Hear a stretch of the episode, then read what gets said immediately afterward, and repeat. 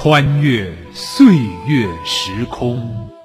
主席斩钉截铁的一挥手说：“快，赶快办，要来不及了。”拨开历史迷雾。我是周恩来，吴法宪同志，你要以空军司令员的身份亲自下达命令，三台你就停在那里，不准动。揭秘风尘史实，评说风云人物。老林说旧闻。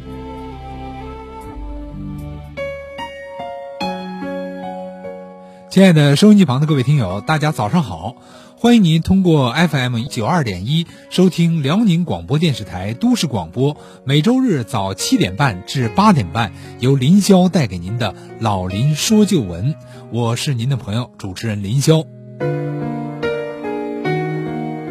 新一届的中共中央政治局二零一二年十二月四日召开会议，审议中央政治局关于改进工作作风、密切联系群众的八项规定。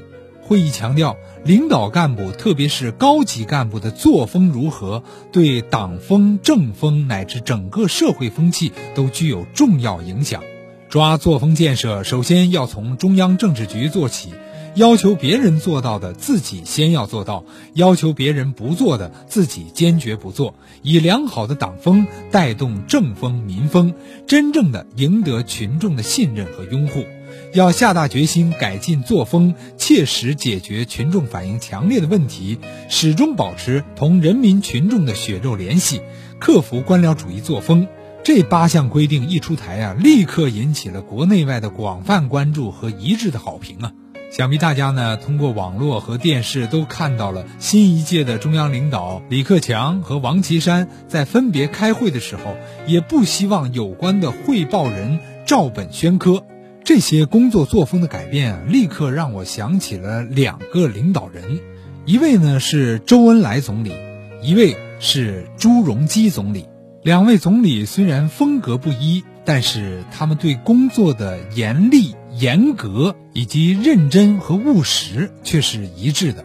我们先来说说近边的这个朱镕基总理，在一九九八年三月二十四日，时任国务院总理的朱镕基主持新一届的国务院第一次全体会议，当时呢就提出了五项要求，要牢记自己是人民的公仆，全心全意为人民服务，恪尽职守，敢讲真话，从严治政，敢于得罪人。清正廉洁，严惩腐败，勤奋学习，刻苦工作，并且约法三章：第一，在国内考察工作要轻车简从，减少随行人员，简化接待礼仪，不陪餐，不迎送；第二，精简会议，压缩会议时间，减少会议人员，不在高级宾馆和风景名胜区开会；第三，除了党中央、国务院统一组织安排的活动以外。国务院领导同志一般不出席各部、各地方、各单位召开的会议，不参加接见、照相、颁奖、剪彩以及首发首映式等事务性活动，不为各部门工作会议发贺信、贺电，不题词提名，把精力集中到研究处理重大问题上来。在一九九八年八月九日，朱镕基紧急飞赴江西九江。九江的决堤使洪水泛滥，这使他勃然大怒。他当即怒斥负责人：“你们不是说固若金汤吗？谁知道堤内竟是豆腐渣工程？这样的工程要从根查起，对负责设计、施工、监察的人员都要追查。人命关天，百年大计，竟搞出这样的豆腐渣工程、王八蛋工程，腐败到这种程度，怎么得了？历史是不容欺骗的。”在向抗洪官兵讲话之后，转身离去时，他边走边擦拭眼角的泪水。虽然说国务院的这个约法三章啊，确实非常好，但我们也得实事求是的说呀，有时候到了各地方后的这个落实，往往是大打折扣啊。我记得一九九八年的夏天的时候，我曾经到浙江宁波去采访。工作之余呢，我来到了浙江奉化的溪口，也就是蒋介石的老家。结果呢，刚到奉化不久啊，我们经过的那条主要街道呢就被警车封道了，所有的车辆呢都禁止行驶。过了一会儿，才来了一溜车队，由警车开道，疾驶而去。后来一打听，才知道这是一位交通部的副部级的干部到这儿来考察了。你想想啊，一位副部级的领导到了下面以后，就变成了这个样子。那如果是部级领导或者是副总理一级的领导到这儿来视察的话，那这儿还不知道会成什么样呢。有时候啊，各地方的这种官本位的思想、官僚主义的思想和形式主义，确实是比上面还要严重。记得在两千零二年全国九届人大会议五次会议之后的记者招待会上，朱镕基总理曾经说过这样一段话：“至于我本人，除了我确实是在埋头苦干的工作以外，我没有什么优点。我不希望别人学习我，特别是。”某家香港报纸说我的本事就是拍桌子、捶板凳、瞪眼睛，那更不要学习我了。至于说我这样做是为了吓唬老百姓，我想没有一个人相信他这种说法。我从来不吓唬老百姓，只吓唬那个贪官污吏。谢谢。那说到周恩来。多少年来啊，反映周总理的这个诸多影视文学作品，包括回忆录啊，大多都是侧重于展示周总理的温文尔雅、和蔼可亲、忍辱负重的这些品格。但是有血有肉、真实全面的周恩来啊，绝不缺少严厉的一面。上世纪五十年代、六十年代的许多各部的老部长们，不止一次的曾经说过：“我这一辈子只怕两个人。”一是怕主席的威严，二是怕总理的认真。但这里所言的这个怕总理啊，源于周恩来的严厉严格，对国家的利益极端的负责任。接下来，我们就来讲讲周恩来对部长们的严厉，以及他去世之后的一点二万英镑的存款之谜。多年来。反映周恩来总理的作品及回忆录，多是侧重展现他温文尔雅、和蔼可亲等品格。但几十年前，每当中央各部部长汇报工作有照本宣科或回答不出问题时，便会遭到周总理的严厉批评，甚至罚站。一九六五年，在参加亚非会议时，外长陈毅说了一句错误的话，周恩来大发雷霆，敲桌怒斥陈毅。一九九七年，在中国银行审计中发现一笔三十年前一九六七年七月八日以周总理的名义存入的一点二万英镑。这笔在当时看来的巨款，为什么会以周总理的名义存入中国银行呢？请听老林说旧闻：周恩来的严厉和他的一点二万英镑的存款。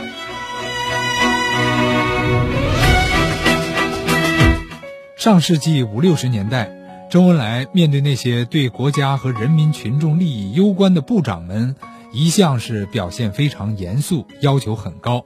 对于个别不像话的人和事，有时则会忍不住发起脾气来，甚至对陈毅曾经挥拳怒斥。周恩来纪律惊人，对工作认真负责，而与此形成鲜明对照的是某些部长们令人惭愧的不佳表现。于是，这自然引起周恩来对他们的极端不满和对他们毫不留情的严厉批评。当时呢，一些部长们呈送上来的材料不乏一些数据性的错误。遇到这种情况，周恩来会忍不住当众让那些部长下不来台，把材料摔还给部长，严厉的训斥：“这就是你们弄的文件，数字都抄错了，这句话就是不通嘛！这件事情没有说清楚。”你们看一看，这文件搞的是什么吗？难道还要我来给你们当秘书吗？文件尚且如此，当面汇报就更难了。有的部长怕总理问数字、问细节，汇报的时候呢，就带着有关的司长、局长，甚至还有带处长一同汇报工作。周恩来见到如此阵势，严肃的批评说：“这是做什么嘛？搞祖孙三代同堂，胡闹台！”还有的部长带个助手坐在身边，也被总理严肃的批评一通。汇报工作就要问二排的议员，这是不允许的。有一次，周恩来主持国务院会议，到会的有百十号人，来自几十个部委，人人都显得正襟危坐、全力以赴、紧张专注的神情。有这么一位部长在汇报工作的时候，只是照着材料一字一句的念，也就是照本宣科。显然，材料不是他写的，或者是太紧张之故，念不成句子的情况时有发生。有时候甚至是念错了，闹出笑话来。周恩来开始的时候还能够强压住内心的火气，提醒说：“不对，看清了再念。”这类似的话已经包含了提醒和挖苦。那位部长也察觉到了，脸红了，眯细眼睛又看着念了一遍。而再继续下去，情况依然糟糕。不对，周恩来不满之色溢于言表，很恼火的点了这位部长的名。然后他随口说出了相应准确的数字，坐在位置上的其他部长有些沉不住气了，将准备再三的材料又悄悄地翻了一翻。哦，对对，是这个数字。站着汇报的部长不安的解释：“这里面好像印的不清楚。”他突然说不下去了，因为他的目光与周恩来的目光相碰在一起。还说什么呢？该说的周恩来都用目光说了。随即，这位部长被点名罚了站。在上面那位部长之后汇报工作的是某部另一位副部长，他是第一次参加这种汇报会，所以没张口就已经先擦汗了，而且紧张的直哆嗦。汇报的时候，他确实显得有些气力不足，有时候还结结巴巴的。不过后来越念越顺。他汇报完，擦擦汗，自我感觉良好的抬起头。当目光与周恩来相遇时，总理已经开始提问。一提问，稍有松弛的副部长又紧张起来，马上又起立，忙前忙后的翻找材料回答总理的提问。虽然都答出来了，总理却没有高兴，而是把手摆了一下，算是不用罚站，告一段落。后来，周恩来给这位副部长的汇报做出了一个评价，说：“对自己的主管工作离了材料就说不清，这是不允许的。”然后，周恩来转向被罚站的那位部长说：“这些文件送国务院的时候都是盖过章的，说明经过你们审查过，却为什么还要念错呢？”那位副部长忙解释道：“这项工作是我们副部长主持，是办公室主任签的字。”周恩来立刻说：“那么这里的问题到底是制度不全，还是责任心不强，还是官僚主义？”部长无言以对。周恩来像以往那样，先严厉批评，然后再放缓声音：“由制度问题，有些文件质量很差。”也可以盖了章送到我这里来，我批了退回去重写。现在我宣布一项明确规定：凡是向党中央、国务院送文件，不能只以盖章为准，要有部门负责人、各委办直属局负责人签字才能送。这样以后我在文件上发现了问题，部长签字我找你部长，副部长签字我找你副部长。你签了字。问你的情况却答不上来，那你就是官僚主义胡闹台，还必须做检讨。事后，田纪壮、韩念龙、南汉宸等几位老部长甚为感叹：“哎呀，总理不得了啊，记性那么好，记天下大事不说，一个个委办、部长、主任都记不得、不晓得的事情，他都能知道。哎，钦佩之情溢于言表啊。”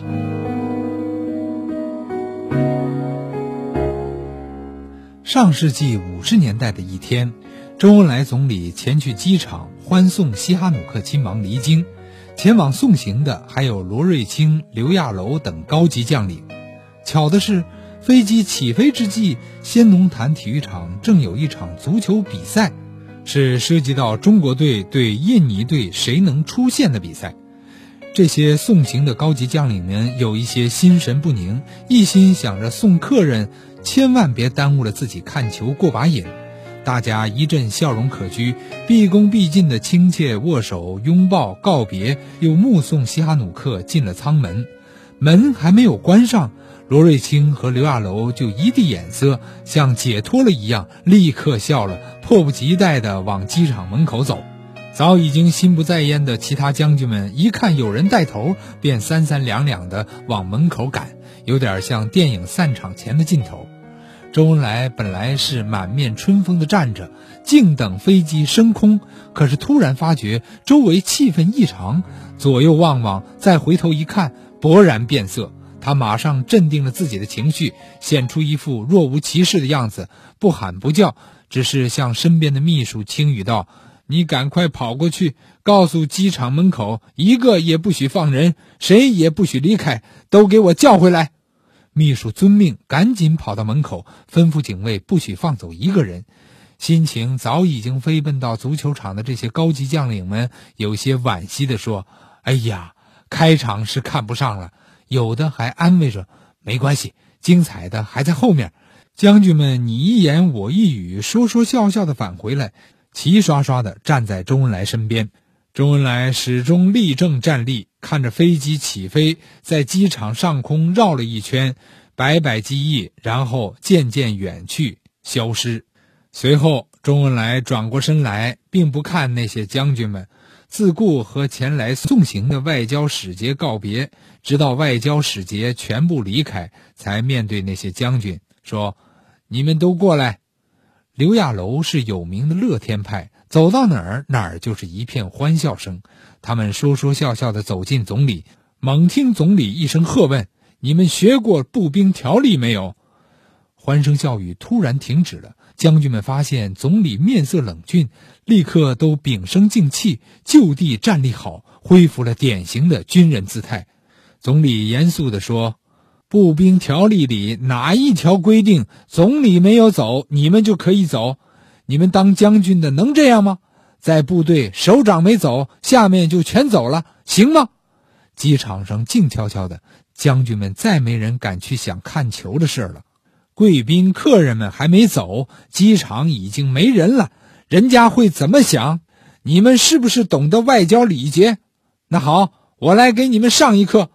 周恩来声音不高不低，讲话不紧不忙。讲起了基本的、尽人皆知的外交礼节。按照外交礼仪，主人不但要送外宾登机，还要静候飞机起飞。飞机起飞后也不能离开，因为飞机还要在机场上空绕圈，还要摆动机翼。刘亚楼是空军司令员，他能不明白这些礼仪？罗瑞卿等高级将领参加外事活动也都很多，也很明白。但现在周总理不厌其烦地亲自讲解、反复讲，他们也只能老老实实的听。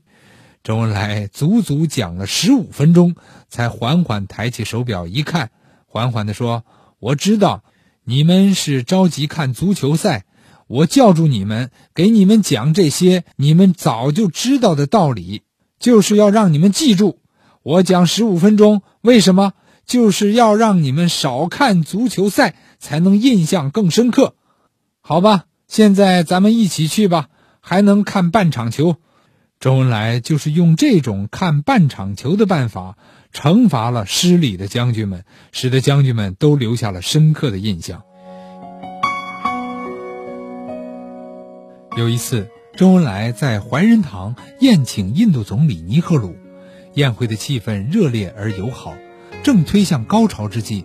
即两国政府首脑举起酒杯，正往一起碰的时候，突然大厅里断电了，怀仁堂里顿时一片漆黑，伸手不见五指，有的人不免有些慌乱。事后有人开迷信玩笑说，中印关系后发生紧张，有一段黑暗，这次断电就是预兆。玩笑归玩笑，灯又亮起来以后，两国总理还是碰响了杯，宴会继续进行。总理从容大度，不露声色，好像什么事情也不曾发生。但是多年在周总理身边工作的人员心里有底，这样重大的场合出了这样大的洋相，总理在宴会后肯定要追究的。可宴会结束之后，周恩来根本没有马上提断电的事儿。回到西花厅，他照样批阅文件，好像已经忘掉了这件事儿。身边工作人员也未免都感慨。一向严格细致的总理，这次怎么了？泰然处之，完全无所谓，这真是绝无仅有的一次例外。当他们把这件事忘到脑后的时候，却不料想，在凌晨三点钟的时候，周恩来突然停止了工作，命令他们立刻发出通知，把外交部、中央办公厅、北京市电力局等部门的负责人都叫来开会，一刻也不许耽搁。这些部门的领导人在总理办公室的紧急通知声中，纷纷爬出了热被窝，冷水擦脸之后，仍然是哈欠不断，全身难受地赶来中南海西花厅。王炳南还以为国际上发生了什么重大的事情，刚问半句，周恩来已经严肃地责问：“中南海怀仁堂的电力都没有保障，这个问题到底是出在哪个环节了？”与会者个个面面相觑，这才明白了深夜惊梦的原因。周恩来一个部门一个部门的追查原因，一个人一个人的追查责任。根据责任大小来做出不同的批评，并且一起来研究杜绝此类事件再次发生的措施。在追问亚洲司司长陈家康时，总理问：“你是亚洲司司长，这个事情你怎么解释？”当时会场气氛一直很严肃。印度在亚洲，总理问亚洲司司长不能说没有理由。陈家康说：“总理啊，我们是铁路警察，各管一段啊。”亚洲司管印度的关系，可管不了电灯啊！一句话说的周恩来笑了，大家也都跟着笑了，气氛才缓和下来。周恩来看看大家，又看看窗外，窗外的天空已经发亮了。周恩来意味深长地说：“你们没少打哈欠，知道吗？我有意在这个时候把你们找来。”周恩来惩戒性的用指头。在空中敲一敲，像敲打那些缺少睡眠的脑壳似的说：“就是要让你们印象深刻一些。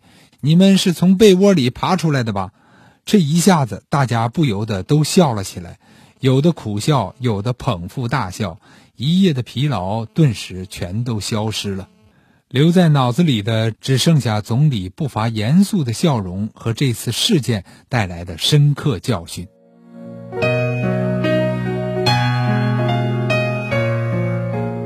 一九六五年，周恩来途经开罗，去阿尔及尔参加亚非会议。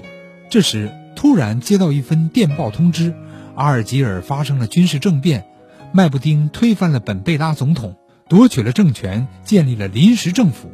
周恩来读着这份电报，陷入了沉思：政变的背景是什么？有没有超级大国插手？现在整个的国际形势怎样？一切情况都未明了。飞机在开罗机场降落加油的时候，周恩来通过邓小平向毛泽东主席报告情况，建议临时改变计划。